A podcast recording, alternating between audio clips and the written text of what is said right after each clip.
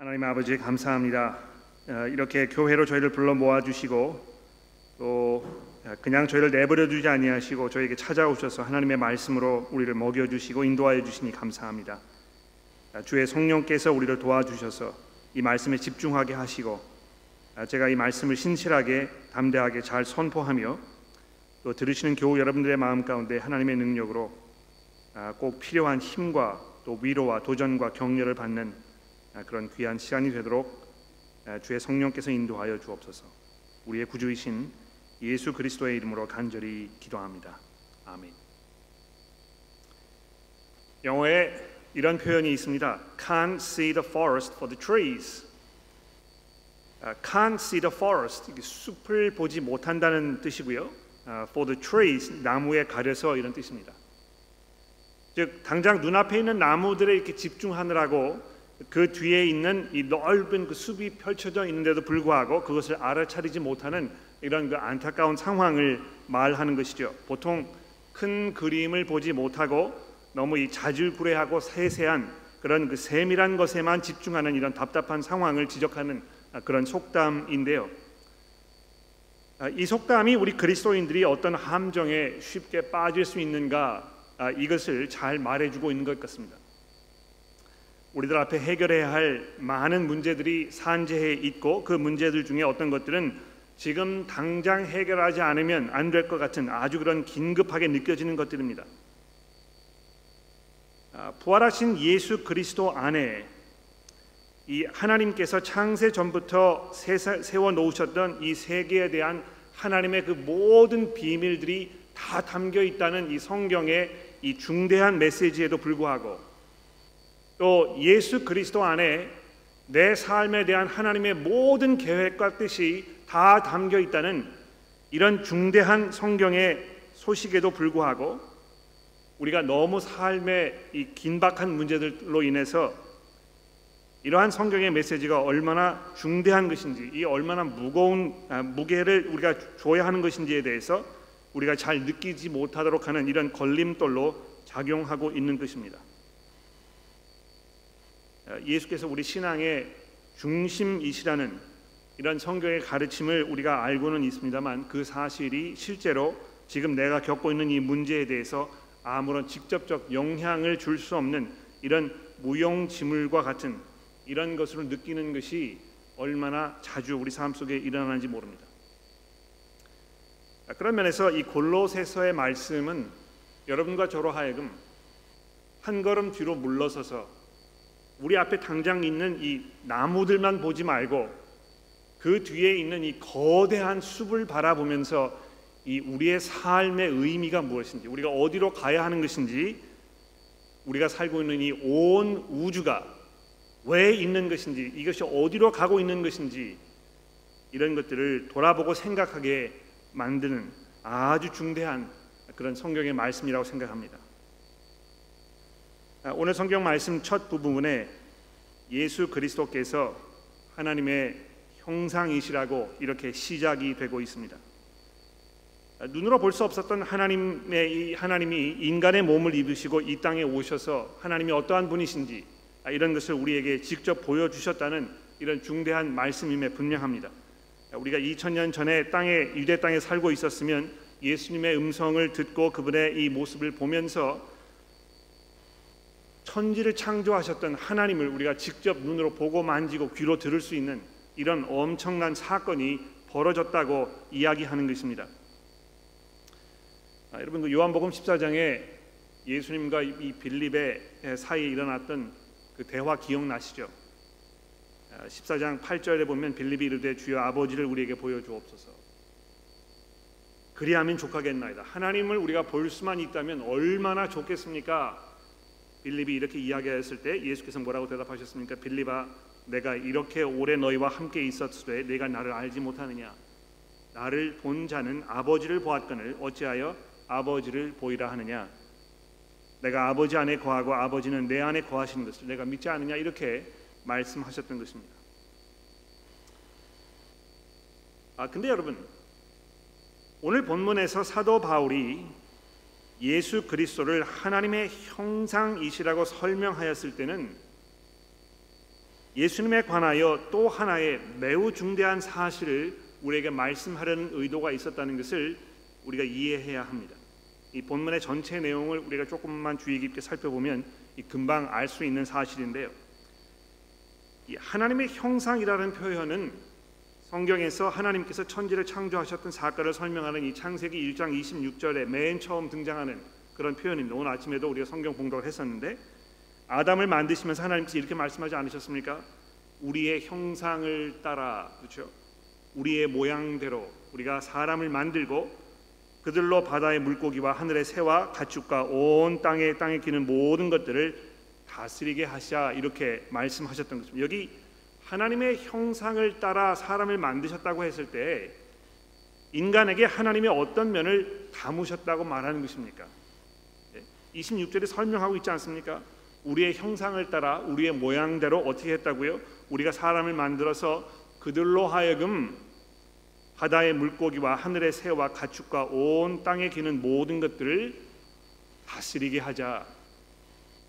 즉 하나님께서는 인간에게 하나님께서 만드신 세상을 소유하고 그것들을 다스리며 보호하고 이끄는 이 하나님의 그 대리권자로서의 역할을 맡기셨던 것입니다. 그렇죠? 인간이 만물의 영장이라고 생각하는 것은요, 이 성경에서 가져다 온 그런 사상입니다. 우리 한국 토속 신앙에는 많은 짐승들을 인간보다 더 뛰어나거나 영특한 존재로 생각하는 그런 경향이 많았습니다. 호랑이라든지 뭐 용이라든지 이런 그 짐승을 영물이라고 이렇게 부르지 않았습니까? 심지어 인간은 이 곰이 웅녀가 되어서 환웅과 결혼해서 한 민족의 시작가 되는 이 단군을 낳은 것이라고까지 이렇게 생각하는 것이 한국 사람들의 이 생각이었던 것입니다. 현대 사회에서 가장 중요한 문제로 거론되는 이 환경 문제에 있어서도 세속적이고 무신론주의를 주장하는 사람들은 이 세상에서 인간의 특별한 존재 가치와 위치를 전제하지 않습니다. 동물도 인간과 동등한 권리를 가지고 있다고 생각하거나 어떤 경우에는 인간보다 더 특별한 권리를 누릴 아, 그런 자격이 있다고 이렇게 생각하는 경향이 있는 것 같습니다. 그러나 성경은 하나님께서 이 세상의 모든 피조물들을 우리 인간들을 위하여 여러분과 저를 위하여 하나님께서 만들어 놓으셨고 그것들을 통해서 우리가 필요한 것들을 얻어내며 우리가 그것들을 즐기도록 이렇게 하셨다고 분명하게 말씀하고 있지 않습니까? 물론 인간은 에덴 동산에서 하나님을 신뢰하지 않았고 오히려 하나님의 주권적인 다스림을 받아들이려고 하지 않아서 하나님의 저주 아래 놓이게 되었고 에덴 동산으로부터 추방을 당하여 이 세상은 더 이상 하나님의 그 의도하신 대로 우리가 다스릴 수 없게 되었습니다만 그러나 아직도 인간이 하나님의 형상을 간직하여서 만물을 지배하고 다스리는 역할을 수행하고 있는 것이 사실입니다. 인간이 더 이상 자연 재해를 인간의 힘으로 막을 수는 없게 되었습니다. 그렇죠? 그래서 화산이 폭발하고 지진이 일어나거나 홍수가 나고 태풍이 불면 가뭄이 들고 폭염이 대지를 뒤엎게 되면 인간이 이 속수무책으로 당할 수밖에 없게 되어 있습니다만 그래도 인간들은 아직까지 자연을 지배하며 다스리고 있다고 말할 수 있는 것입니다. 그래서 오늘 본문에서 예수께서 보이지 아니하시는 하나님의 형상이라 이렇게 하였을 때 사도 바울은 인간의 참 모습, 예, 하나님께서 의도하셨던 인간의 본래의 모습, 이 온 우주 만물의 으뜸이며 그것을 거느리고 이끌며 그것들의 머리로서의 역할을 맡았던 인간의 본연의 모습을 바로 예수 그리스도 그분 안에서 찾을 수 있다고 이렇게 말씀하고 있는 것입니다. 인간이 인간으로서 해야 할 그 삶의 역할과 우리 인간의 본연의 모습 바로 그것이 예수 안에서 발견된다고 참 인간의 그 모습 하나님과 올바른 관계 속에 살고 있는 인간이 그런 삶을 살고 있을 때 우리가 어떤 역할을 감당할 수 있을지에 대해서 예수를 보면 우리가 알 수 있다는 것입니다. 복음서에서 예수께서 제자들과 바다를 타고 갈릴리 바다에 나가서 배 안에 잠들었을 때에 심한 풍랑이 일어서 배가 뒤집어졌던 사건을 소개하고 있는데요. 그때 그 위기의 상황에서 예수께서 어떻게 하셨습니까? 바람을 잔잔케 풍랑을 멈추도록 고요함이 회복되도록 하지 않으셨습니까? 온 자연이 예수께 복종하는 장면을 보여주고 있는데요. 원래 인간 하나님께서 인간을 창조하시고 아담에게 의도하셨던 바가 예수의 능력을 통하여 우리 앞에 펼쳐지고 있는 것입니다. 그래서 예수께서 참 하나님이심과 동시에 참 인간이셨던 것이죠.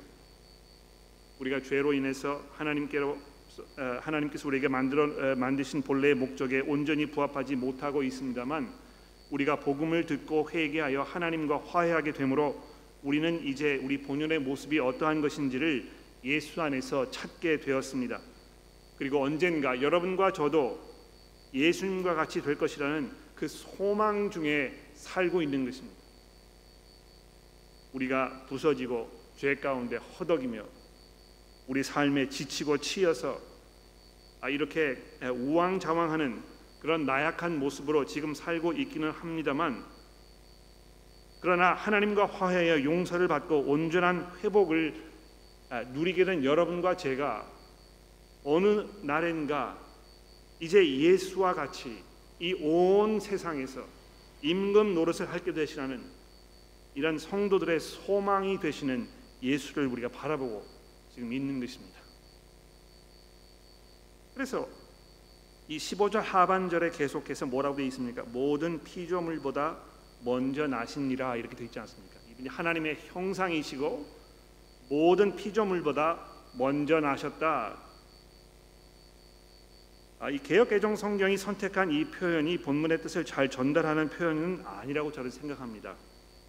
아, 우리말에 마다들 장자라는 이런 단어가 있는데 오히려 그 단어로 사용해서 모든 피조물들의 마다들이 되셨으니 이렇게 번역했으면 더 좋지 않았을까 하는데요.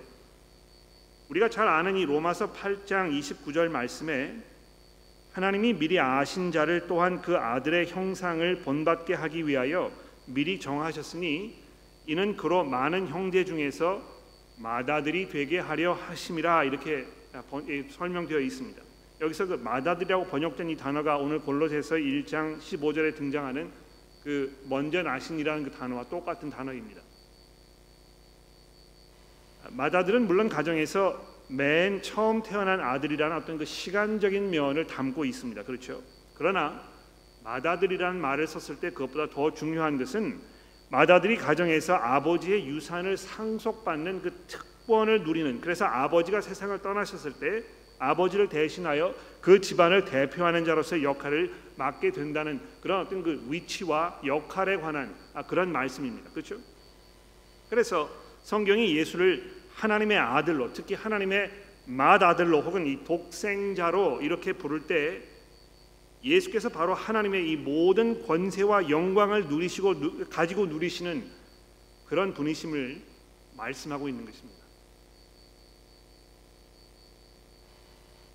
예수께서 모든 피조물들을 다 상속받으시는 하나님의 맏아들이시라고 마치 하나님께서 아담을 창조하셨을 때 아담이 맡았어야 했던 그 역할을 예수께서 감당하고 계시는 것입니다. 근데 바울 사도는요 그것뿐만이 아니고 그보다 더 놀라운 사실을 말씀하고 있지 않습니까? 만물이 그에게 창조되되 하늘과 땅에서 보이는 것과 보이지 않는 것들과 혹은 왕권들과 주권들이나 통치자들이나 권세자들이나 만물이 다 그로 말미암고 그를 위하여 창조되었다 이렇게 16절에 설명하고 있습니다. 즉 이 세상에 존재하는 모든 것 여러분과 저는 물론이고요. 이 세상에 살아 움직이는 모든 생물들, 그 우주의 모든 행성과 별들, 모든 천사들과 그밖에 우리가 알지 못하는 이 모든 영적인 존재들, 그 모든 것들이 다 만물의 맏 아들이신 예수를 위하여 존재하고 있다는 것입니다.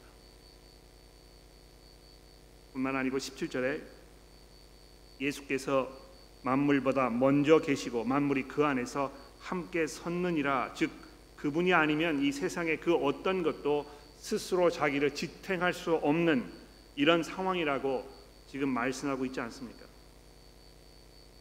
여러분 이거 바꿔서 이야기하면 예수 없이는 우리 모두 우리 스스로의 존재 가치와 의미를 도무지 알 길이 없고 예수 없이는 이 세상에 이 세상이 단 한순간도 그 모습을 유지하고 있을 수가 없으며 이 세상의 모든 사건과 일들과 존재하는 모든 것들의 그 의미를 알아낼 수가 없다고 말씀하고 있는 것입니다. 아, 여러분 그런 질문을 스스로에게 던져보신 적이 있습니까? 이 장구한 인간의 역사 중에서 바로 이 순간, 이 넓은 세상에서 바로 왜 이곳에 지금 내가 이 모습으로 살고 있는 것인가? 이런 우리 존재의 가장 기본적인 문제들에 대한 모든 대답이 예수 안에 있다는 것입니다. 내가 지금 내 남편과 결혼해서 내 자녀들과 함께 살고 있는 그 이유가 내가 지금 내 부모님 아래서 내 형제들과 내 가족을 이루어 태어나고 지금껏 살아온 내가 지금 내 모든 육체의 장단점들을 가지고 살고 있는 이 모든 이유가 이 코로나 바이러스로 인해서 온 세상이 경제적 고통을 겪고 있는 모든 이유가 예수 안에서 그 해답을 찾게 된다고 오늘 본문 말씀이 이야기하고 있는 것입니다. 여러분 예수가 아니면 이 세상에 그 어떠한 일도 어떤 상황도 우리는 그 의미를 분간할 수가 없는 것입니다. 그래서 2장 2절과 3절에 사도 바울이 뭐라고 이야기합니까? 확실한 이해의 모든 풍성함과 하나님의 비밀인 그리스도를 깨달아 알려 함이니 그 안에는 지혜와 모든 지식의 보화가 감추어져 있느니라. 여러분 이걸 믿으십니까? 내가 예수를 알 때, 내가 예수 안에 있을 때, 내 삶의 모든 문제들에 대한 해답을 우리가 그 안에서 얻을 수 있다는 이 성경의 가르침을 여러분 믿고 살고 계십니까? 인간이 아무리 많은 독서와 사색과 연구를 통하여 철학적 지식을 습득하였다 하더라도 한 평생 살면서 인간의 인생의 매 순간마다 겪은 경험을 통하여 경험적 지혜로 쌓아 올린 이 인생 교훈을 내가 장착하고 있다고 하더라도 하더라도 아, 해도 내가 예수를 알지 못하면 예수께서 그리스도에 대하여 그분을 위하여 세우신 계획을 내가 알고 이해하지 못한다면 그 사람은 그렇게 현명하지 못한 현명할 수가 없는 초라하고 불쌍한 존재라고 오늘 본문이 우리에게 가르쳐 주고 있는 것입니다. 자 이렇게 짧게 석절에 불과하지만 이 온 우주 전체를 포함한 이 거대한 스케일로 예수의 영광을 설명한 사도 바울이 18절에서 갑자기 그가 또한 그 몸인 교회의 머리시라고 언급하는 이것은 어떤 면에서 약간 어색하고 그 의도를 분간하기가 쉽지 않은 아, 그런 반전이라고 생각될 수 있습니다. 이 세상에 보이는 것과 보이지 않는 모든 것들 위에 그리스도께서 계신다고 하였으면 거기에 더해서 더 이상 무슨 뭐 더 할 말이 있을까 이렇게 생각할 수 있지 않겠습니까? 예수께서 교회의 머리시라고 보충 설명을 함으로 해서 밝혀지는 이 추가적인 면들은 도대체 무엇이길래 사도 바울이 이 글을 여기다 적어 놓은 것일까요? 여기서 사도 바울은요 교회를 언급하면서 예수께서 하나님께서 계획하신 새로운 시대와 새로운 세상에서도 으뜸이 되시는 분이시라고 말하려고 지금 이렇게 설명을 시작하고 있는 것입니다. 여기 이제 그가 근본이시라 이렇게 개혁 성경이 설명 번역을 했는데 이 근본이라는 말은 시작이라는 말을 가지고 의미를 가지고 있습니다. 어떤 면에서 예수께서 시작이십니까? 이미 16절에서 우리는 예수께서 이 세상을 창조하신 분이시며 그렇기 때문에 예수께서 모든 이 현 피조물들의 시작이라는 점을 이미 생각해 보지 않았습니까? 그런데 왜 또 여기에서 시작이시라고 또 이야기하고 있는 것일까요? 하나님께서 이 세상의 모든 것들은 앞으로 이 심판을 통하여 사라지게 될 것이라고 말씀하셨습니다. 그리고 그때가 되면 새 하늘과 새 땅이 하나님께로부터 시작될 것이라고 성경이 우리에게 말씀합니다.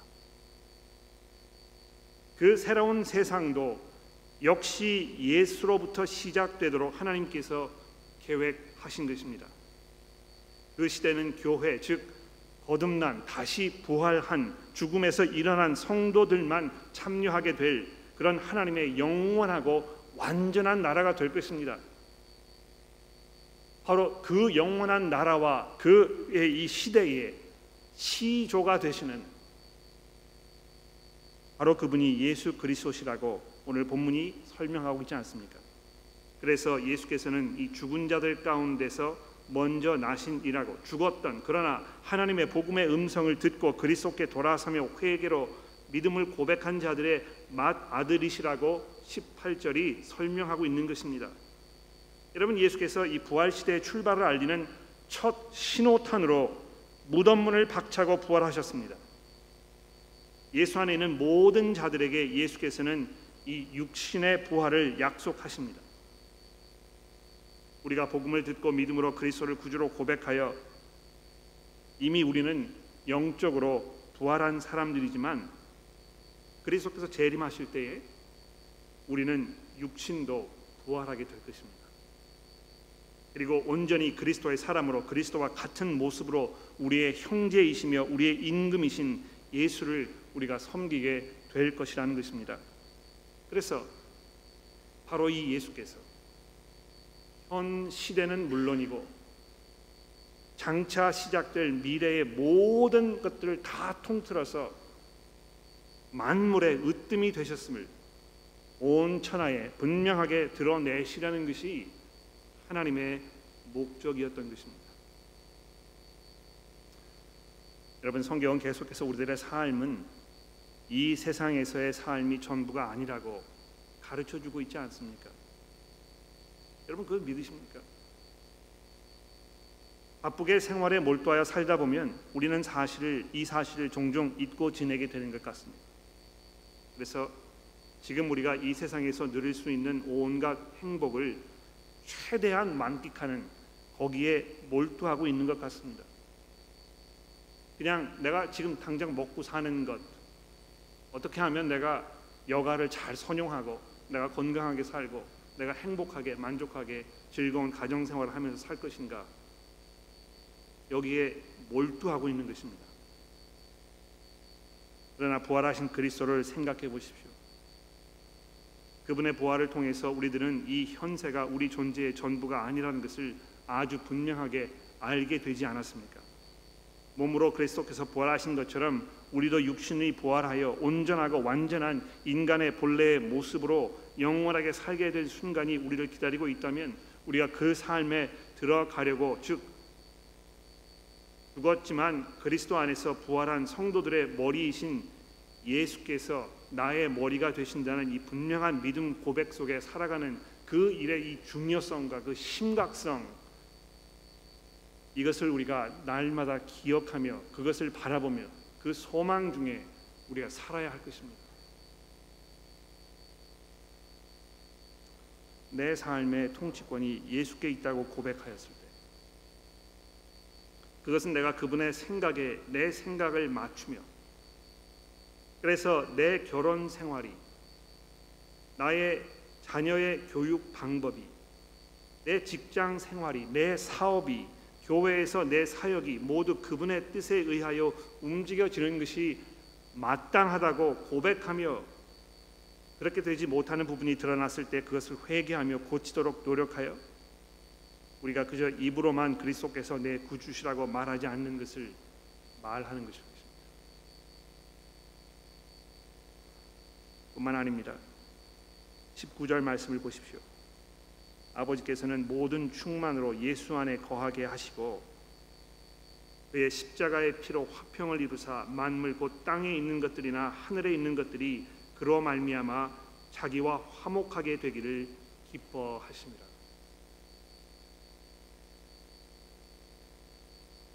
그런데 여기 보시면 사도 바울은 아직도 예수에 대해서 할 말이 더 많이 남아 있습니다.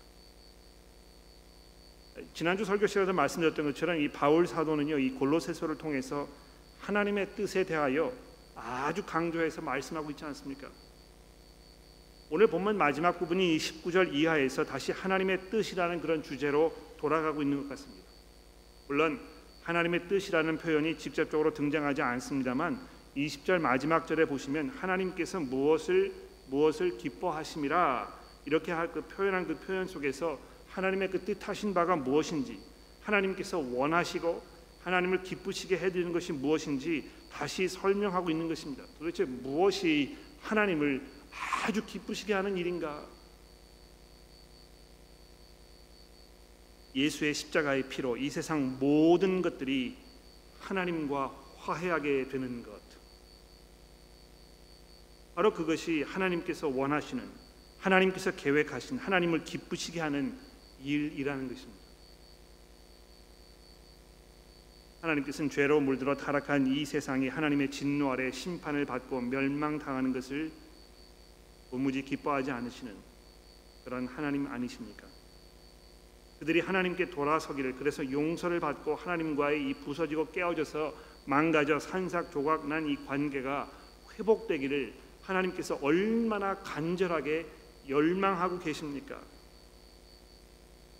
하나님의 그러한 계획은 바로 예수의 십자가를 통하여 완성된다고 성경이 이야기합니다. 하나님의 진노를 풀어드릴 수 있는 이 유일한 길 이것이 바로 예수의 십자가이기 때문입니다.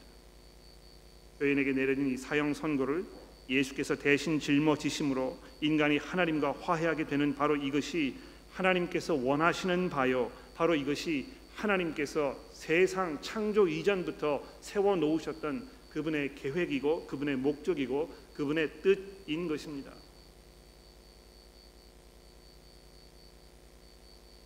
우리가 이 하나님의 뜻을 이해하며 산다고 했을 때 그것은 기본적으로 그러한 하나님의 이 큰 그림을 마음속으로 이해하며 거기에 맞춰서 내 삶의 모든 부분들을 재조정해 가는 것을 말하는 것입니다. 복음을 선포하는 것을 통해서 사람들로 하여금 하나님과 화해하는 자리에 나아갈 수 있도록 수고하는 것이 곧 하나님의 뜻에 순종하며 사는 것입니다. 또 하나님과 화해하여 더 이상 하나님을 적으로 대하며 살지 않고 하나님의 백성으로 그리스도께 순종하며 사는 그래서 그리스도의 제자답게 이 세상과 구별된 거룩한 삶을 사는 바로 그것이 하나님의 뜻을 따라 사는 것입니다. 아, 여러분 하나님의 뜻을 이해하고요. 그 뜻에 맞추어 사는 것이 사실 그렇게 복잡하고 어렵지 않습니다. 예전에는요. 하나님의 뜻이 비밀로 감추어져 있었습니다. 구약의 성도들은요. 야, 이 하나님께서 지금 뭘 하시라는 것인가? 그래서 선지자들이요. 멀리 내다보면서 무언가 이렇게 희미하게 보이는 것 같아요. 자기가 볼 수 있는 것만큼 설명한 것입니다. 하나님께서 이렇게 이렇게 하실 것 같다. 그런데 예수께서 이 땅에 오셨을 때, 아, 바로 이것이 하나님께서 세상을 만드신 목적이었구나. 아, 바로 이것이 이 세상이 지금 나아가고 있는 방향이구나. 내가 거기에서 무슨 역할을 해야 되는 것인지 이제 분명하게 알게 되었구나. 이것이 이 복음의 부름인 것입니다.